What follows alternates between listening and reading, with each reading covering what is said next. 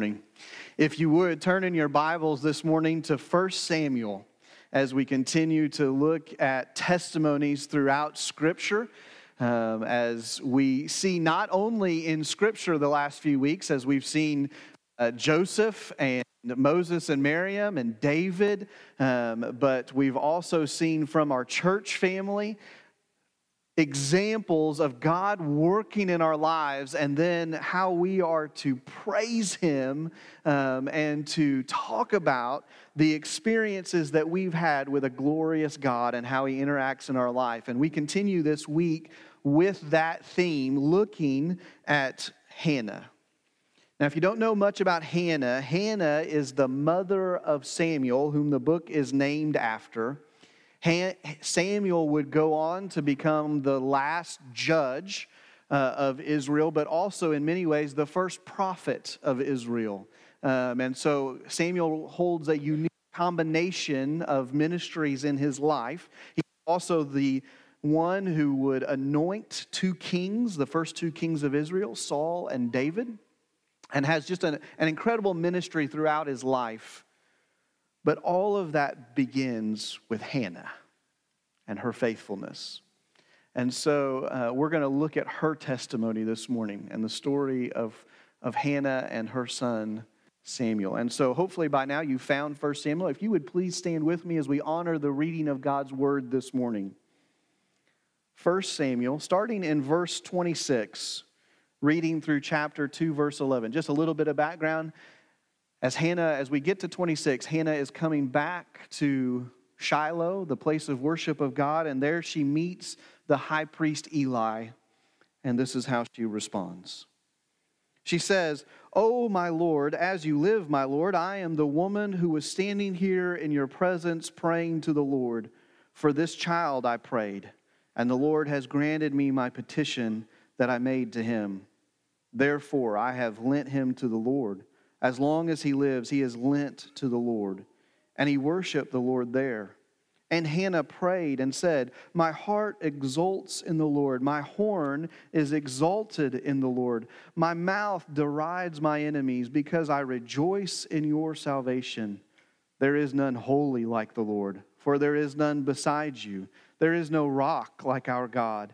Talk no more so very proudly. Let not arrogance come from your mouth. For the Lord is a God of knowledge, and by him actions are weighed. The bows of the mighty are broken, but the feeble bind on strength. Those who were full have hired themselves out for bread, but those who were hungry have ceased to hunger. The barren has borne seven, but she who has many children is forlorn. The Lord kills and brings to life. He brings down to Sheol and raises up. The Lord makes poor and makes rich. He brings low and he exalts. He raises up the poor from the dust. He lifts the needy from the ash heap to make them sit with princes and inherit a seat of honor. For the pillars of the earth are the Lord's, and on them he has set the world. He will guard the feet of his faithful ones, but the wicked shall be cut off in darkness, for not by might shall a man prevail. The adversaries of the Lord shall be broken to pieces. Against them he will thunder in heaven. The Lord will judge the ends of the earth. He will give strength to his king and exalt the horn of his anointed. Then Elkanah went home to Ramah, and the boy was ministering to the Lord in the presence of Eli the priest. Let's pray. Father, we come before you this morning and we are incredibly thankful.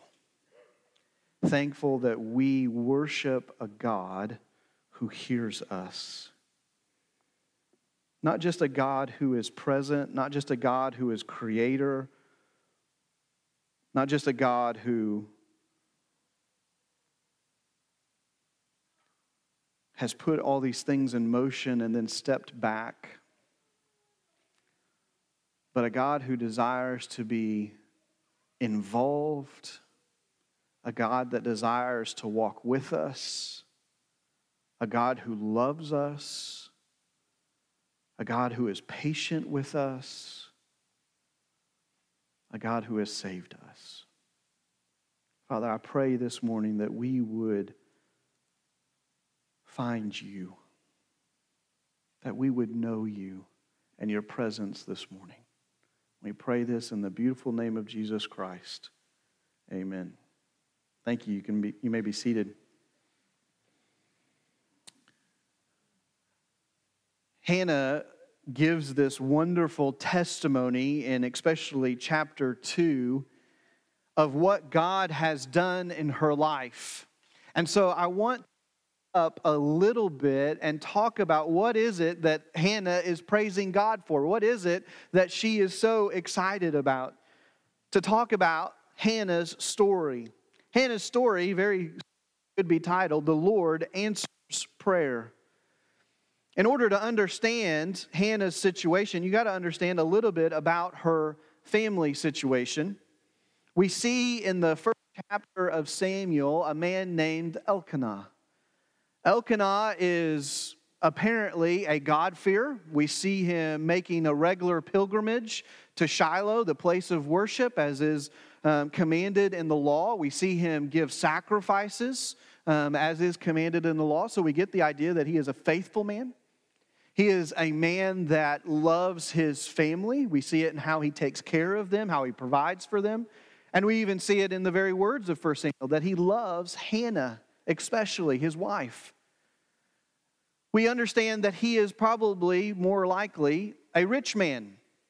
We see it in the sacrifices he makes. Um, you'll notice that in chapter 1, around verse 26, that Hannah, when she takes Samuel to dedicate him to the Lord, that she brings a bull. That was not a poor man's sacrifice, that was a rich man's sacrifice. We also have the idea that he was rich because he had two wives.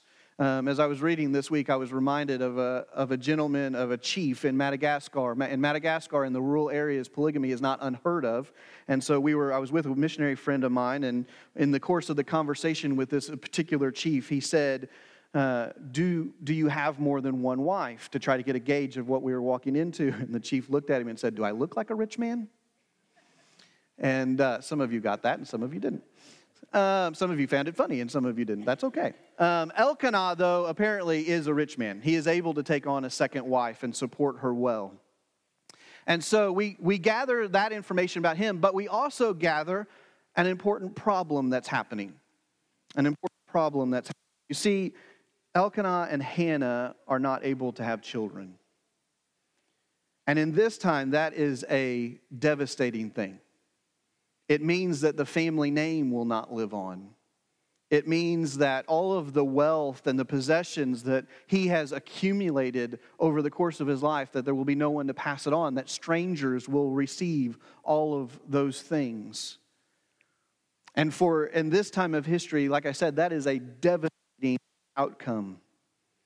And so they are troubled by it. And we get the idea that that's where Peninnah steps into the picture. It's why he takes on a second wife, so that he can have an heir, so that they can have children. And through them, family name may be passed on. It's not an uncommon thing. We see it in Abraham and Sarah earlier in Genesis, this same concept. But it's not something that's advisable. There are those that would point to the Bible and they would say, Why would you believe in something that that makes uh, light of polygamy or endorses polygamy, and I would say then you have not read the Bible carefully. You look at Scripture, and from Genesis through Revelation, Scripture announces that marriage is between one man and one woman alone for life. And anytime you see polygamy show up in Scripture, you will also see trouble close at its heels. You think about Sarah and, and they, her and her husband Abraham invite Hagar into the picture so that they may have a child through her, and problems ensue. You see the picture of Jacob and his two wives, Leah um, and, and Rachel, and you see pictures there, and so on and so on and so on. David's family, you see problems with his multiple wives. Solomon, you see problems with multiple wives. It is not, Scripture does not paint polygamy as a positive thing. And even here, eh, maybe especially here, you see it as well. Immediately, there are problems. Peninnah does have children, But she perceives, I think, pretty easily that she is not the first choice. He loves his wife Hannah, and so she becomes bitter and jealous, and she begins to hold it over Hannah that Hannah has not had children. She begins to torment Hannah to the point where Hannah is unable to eat. Hannah is grieved in her soul. And so Hannah begins to plead for a son, or she begins to desire a son, desire a child. And certainly many in our congregation know this desire, the, the, the want to have a, a family. And it's, it's not some passing whim, it's year in and year out that she is asking the Lord and approaching the Lord for this. It becomes a, the plea of her heart. Lord, give me a son. We see the depths of it in, in verse 9. It says, After they had eaten and drunk in Shiloh, Hannah rose. Now Eli was the priest sitting on the seat beside the doorpost. She was deeply distressed and prayed to the Lord and wept bitterly. This was not just a, a simple passing fad. This was not just something that she thought of from time to time. This was the weight of her soul as she pleads to God for a son. And it's not just about having a child. That is certainly a major component in this, but we need to understand that this was also about vindication of her as a human being. Whether we understand this well or not, now, in that time period, a woman who could not have children was seen as cursed. She was a burden to her family She was at times as worthless. It's hard for us to wrap our brains around that, but for Hannah, that's the weight that she carried. Not just that she didn't have a child to love on, not that she just didn't have a family of her own, but the weight of the way the rest of the world looked at her. And so she prays to God, don't just give me a child, give me a son that I may be vindicated in the eyes of those who have passed judgment upon me, that they may know that I am yours. And so this plea, this emotional burden is on her heart, and she is praying to the Lord. It's interesting. I, I always find it curious that her emotion is so deep that she is praying before the Lord in the temple, and, and she is praying deeply, but the words of that are coming out of her lips aren't audible. I don't know if you've ever prayed like this, but sometimes you, you get in a place where you're before the Lord and your heart is speaking and your lips are moving, but nothing's coming out. To the point that Eli, the high priest, looks at her and says, This girl's drunk. Like there's something wrong here. And so he walks up to her and he actually chastises her. He says, Hey, you need to, you need to knock, knock it off. like you need to separate yourself from the bottle a little bit. And then Hannah pours her heart out. She says, You don't get it. This is what's going on in my life. And Eli, I believe in both compassion for this woman and also a little bit of embarrassment for sticking his foot in his mouth, blesses her and says, May the Lord answer prayer. Now, that's important to point out because later she, he's going to be the one that she testifies to she, he's going to be the one that she comes to and says, Remember me, I'm that woman. I'm the woman that was here before you, that was muttering things that you couldn't understand, that you saw, like, that's me. And now look. Because you see, God hears her plea, and God is gracious in his answer. He gives her a son who she calls Samuel. and she is good to her vow. She takes him and she presents him before she presents him before the temple and dedicates him to the Lord and he is raised by Eli in the temple for the service of the Lord. So we see Hannah's testimony here comes from this place of great desire, this grace of great need, this plea before the Lord and his gracious answer. And so she begins to respond in kind, but first to Eli. Look at what the Lord has done. Look at this little boy who is prayed for. Look at this little boy who God has blessed me with. And then she burst out into, into this prayer of testimony before the Lord. So that's what we're going to look at a little bit this morning. As we approach it, I want you to note a few things here. First, note that this is the natural response of the believer. We've said that before in this. We're going to say it again many times in this uh, sermon series. But the natural response of the believer, the natural response of the individual who God has done something in their lives, the natural response is to announce it, not to hide it. The natural response is to testify this is what God has done in my life. This is who He is and what He has accomplished, and to sing it from the rooftops, not to hide it. The second thing that we should note here is a connection to Mary's response. Mary, the mother of Jesus, our Lord and Savior. If you turn to Luke, we don't turn there right now, but if you turn to Luke in the future, we're going to get there in a few weeks. Mary has a similar response to the message of the angel that Hannah does here. In fact, when you begin to overlap them, it's interesting some of the similar themes that are in both praises, both testimonies. I want you to see another connection here. If you go to the end of cha- verse 10 in chapter 2, chapter 2, verse 10, we're going to look at the, just the second half just briefly. In the last three lines of her prayer, it says this The Lord will judge the ends of the earth. He will give strength to his king and exalt the horn of his anointed. Now, on its surface, we read that and we're like, oh, okay, that's a good ending to a prayer. But I want you to understand a couple of things. One, I want you to see that line, He will give strength to His king. There is no king in Israel right now, they're still under the judges is no king. Saul would not be king for several more decades. So, what is Hannah looking at here? What, what's going on here? Well, one, there is a provision in the Levitical law, in the law of Israel, for a king. God looked forward in their history, knew that they would desire a king, and so he makes provision for the king of how the king is to act and what the king is to do. And so Hannah is in some ways, understanding and looking forward to that herself in this prayer. That God is going to place a king and that he is going to strengthen his king. And that seems very fitting. After all, when we get to 1 Samuel, what happens in 1 Samuel? Israel rejects God, they reject the judge, the judges, and they say, "We want a king." And first it's Saul, and then later we see the great king David. But I don't think that's entirely what Hannah has in mind, what God has put on Hannah's heart. Look at, this, look at the last line. It says, and exalt the horn of his anointed.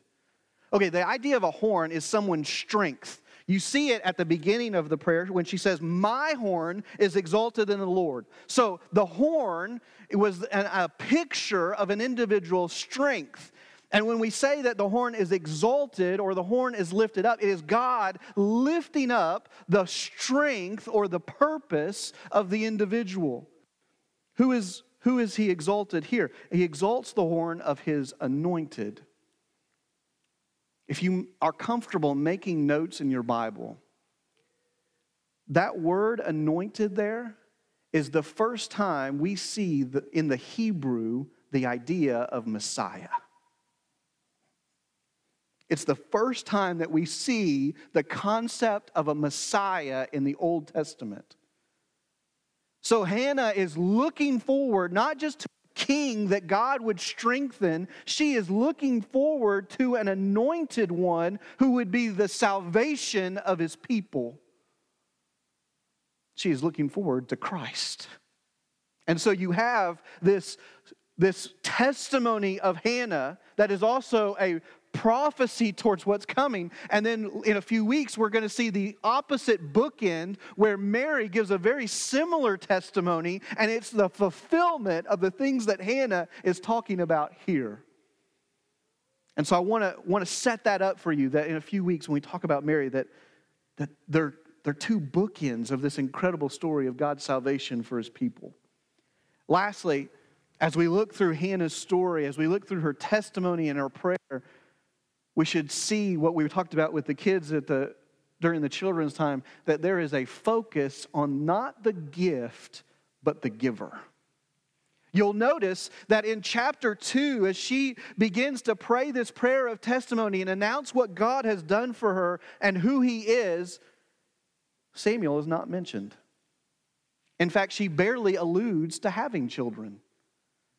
She is not focused on the gift that has been given, she is focused on the one who has given it and she wants to praise his name. And my guess is that based on what we see her say in chapter 2, is that if God had answered differently, it would have driven Hannah further into her faith and not away from it. Because Hannah is focused on the giver of things, not on the gifts that he gives. It is the sad state of our many of our churches today and many believers today that we are more focused on the gifts God can give us than we are on Him. We are more desirous of heaven than we are of the presence of God. We are more desirous of His blessings here on earth than we are of spending time with Him when He is the ultimate need. We are like the child who loves the sucker and we forget the giver not Hannah. As we look through these few verses, Hannah is all about the giver. So let's look at that very quickly.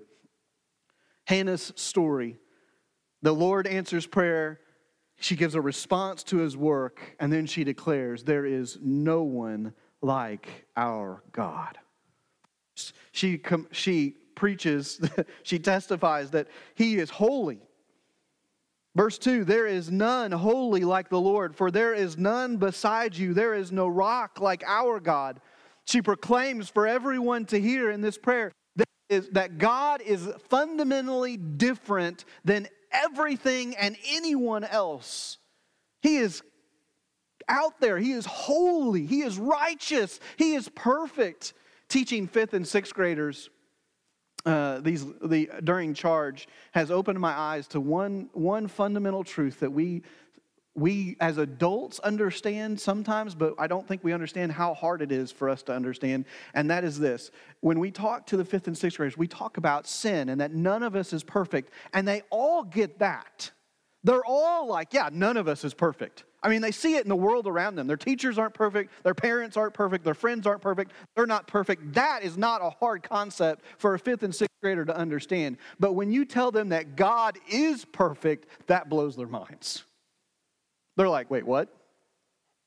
There is, there is someone that's perfect? And they, they struggle with that concept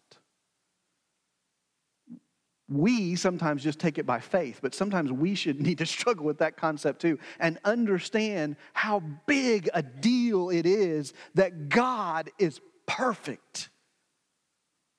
He has never had an imperfect he has never done the wrong thing. He has never failed to do the right thing. He is perfect. He's fundamentally different than we are. He is wise. She says, Talk no more so very proudly. Let not arrogance come your, from your mouth, for the Lord is a God of knowledge, and by him actions are weighed.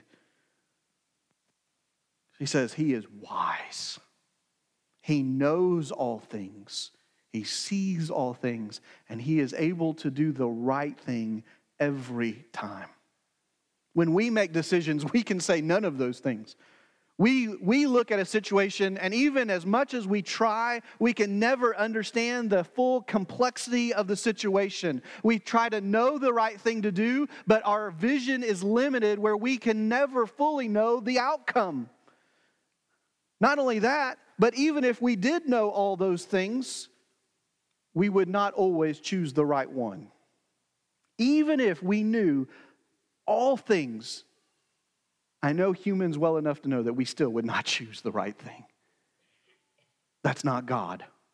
He is wise. He is holy. He is wise. He is sovereign. She goes on in, in this prayer to talk about all of the things that God is over. She begins to make a list. She talks about the mighty and the weak. She talks about the rich and the poor. She talks about those that have food and those that don't. She talks about the barren and those that have children. She talks about life and death. She talks about strong and weak. I think I've already said that one. But she goes on and she makes list after list, right? And the whole idea is not that just he interacts in those broad categories that from one end of the from part of the spectrum to this part of the spectrum, but he is over all things.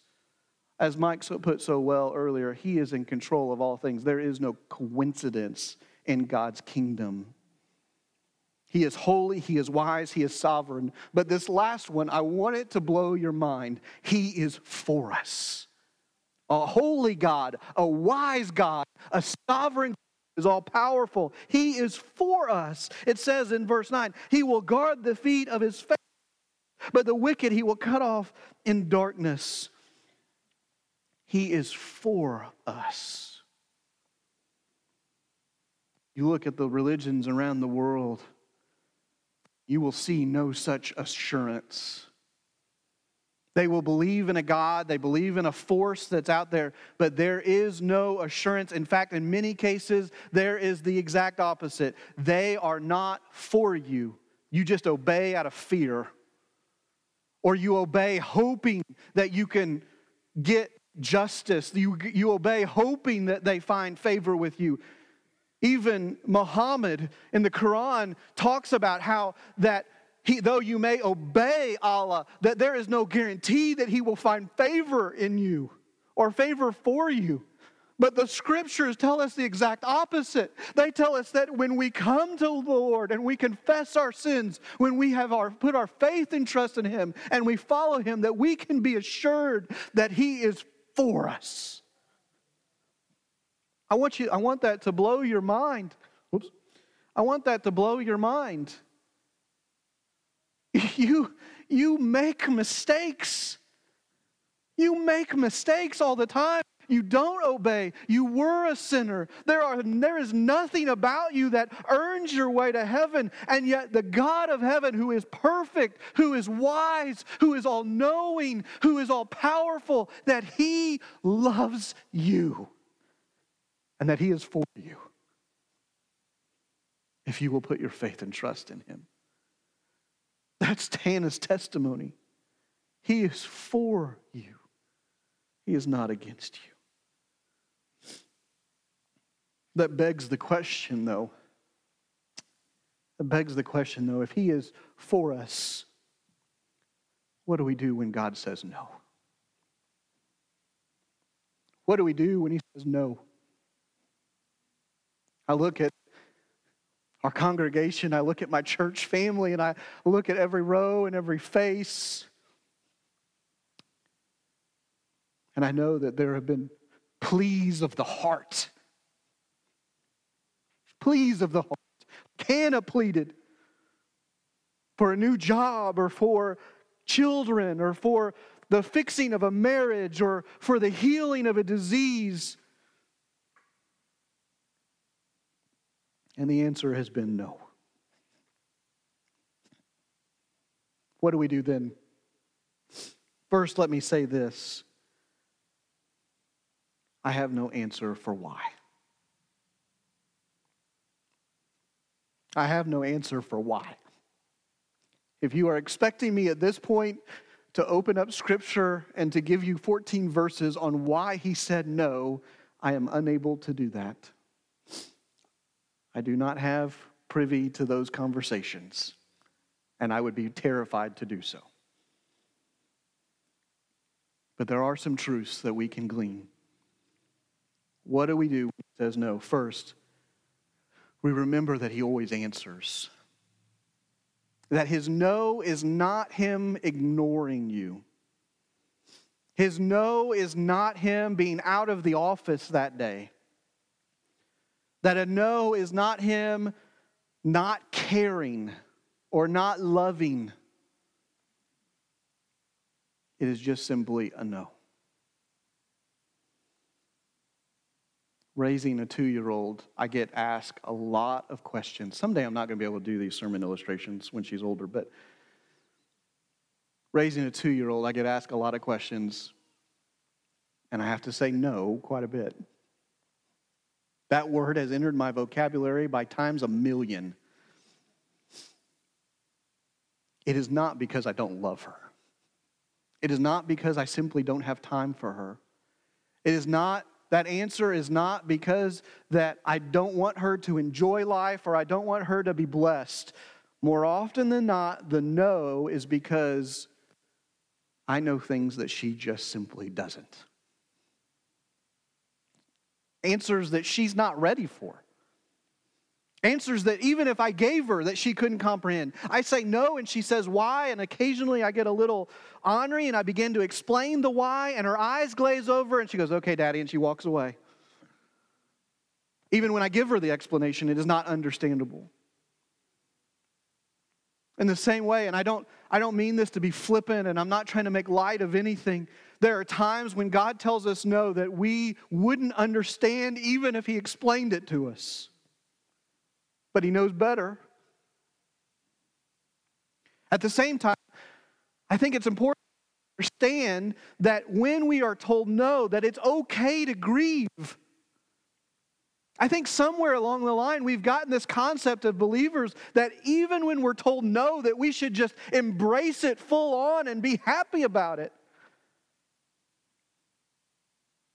It's okay to grieve. It's okay to be disappointed. It's okay to mourn when God says no. In fact, I would venture to say, based on what I see in Scripture, that it is healthy for you to be disappointed and to mourn when God says no.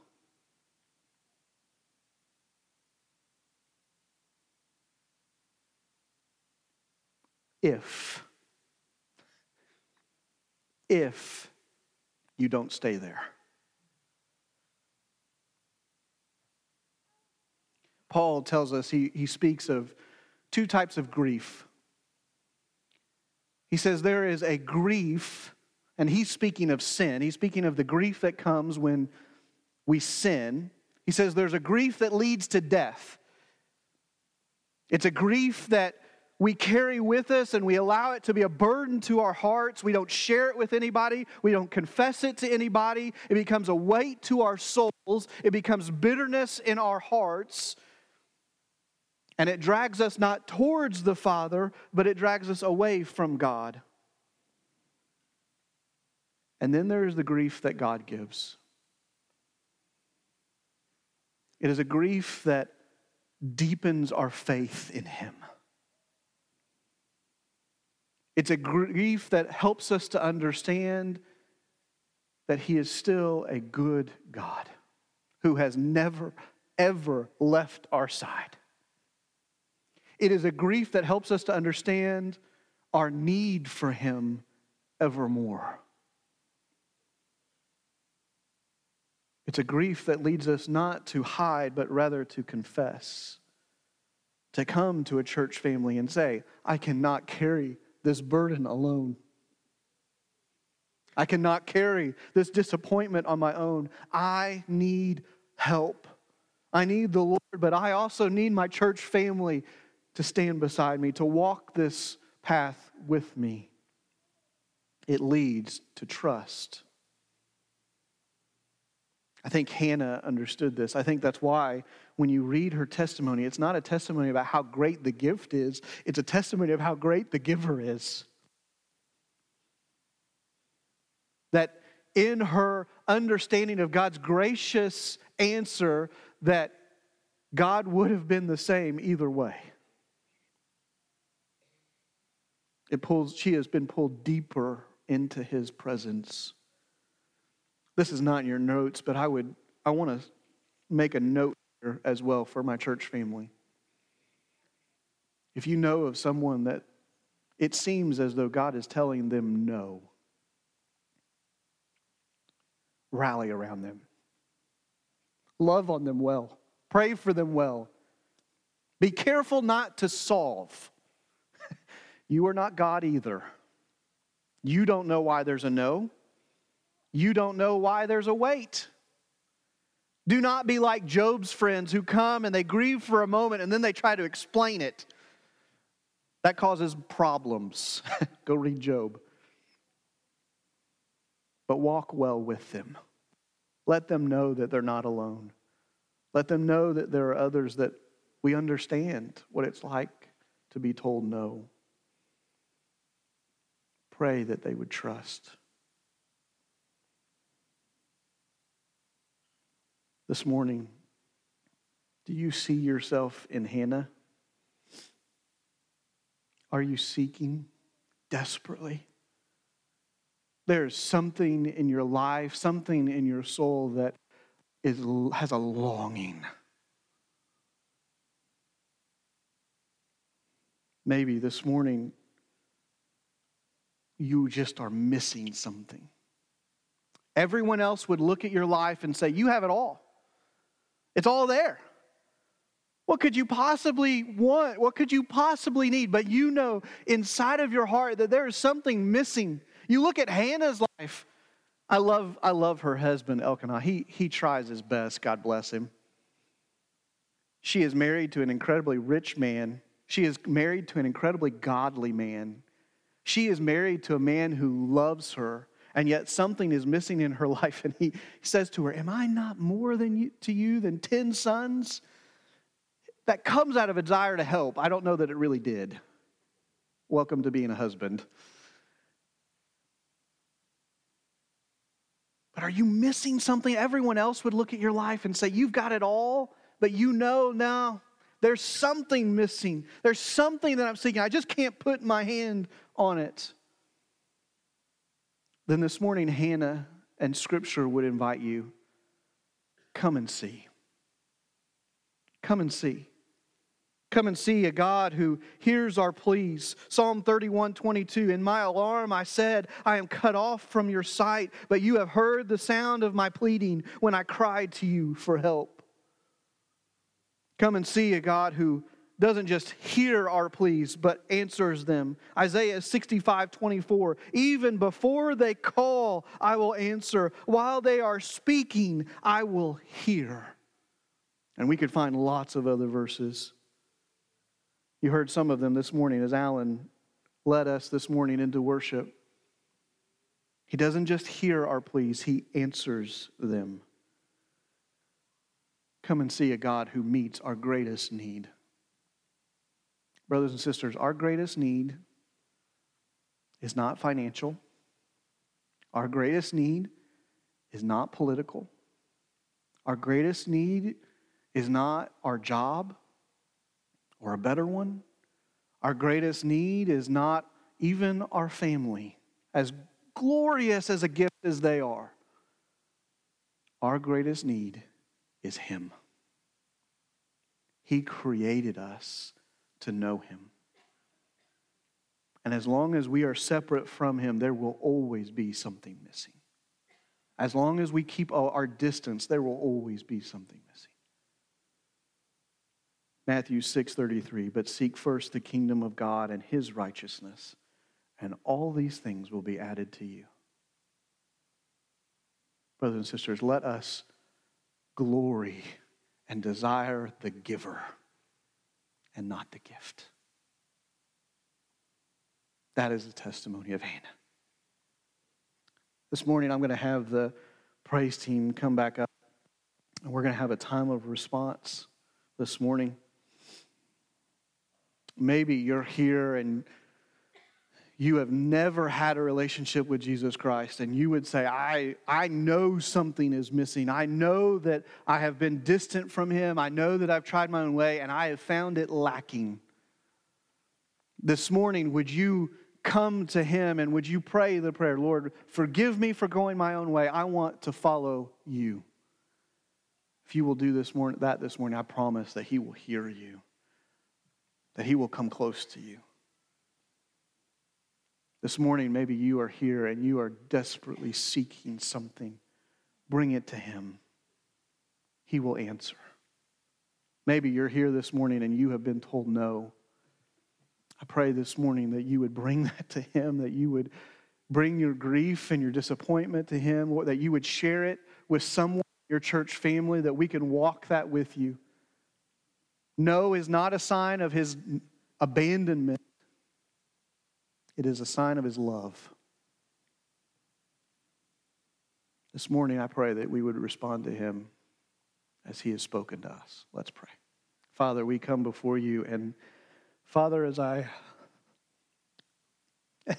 as I look out across my church family this morning, Lord, I know that, Lord, that this message, Lord, that this testimony of Hannah's, Lord, that it is, it is an emotional one. Lord, it does push some buttons. Lord, that some of them are, are tears of joy that He has heard our plea and that we can praise you and that we can talk about, Lord, the magnificence of your name. And it is a, a joyous thing. And for others of us, Lord, they are tears of grief. Lord, that we are still waiting. Or that we've been told no. Father, I pray that, that regardless, Lord, that we would see your love for us, that we would hear the message that you are for us, and that we would run into your waiting arms, Lord, that we would run towards you and not away from you. Lord, that we would know the grace and the mercy and the peace and the joy and the hope that you provide. To know that the creator of all the universe is for us and not against us. Father, I pray that we would respond to that this morning. We ask this in the beautiful name of Jesus Christ. Amen. You can stand with us. You can come to the altar. You can go grab.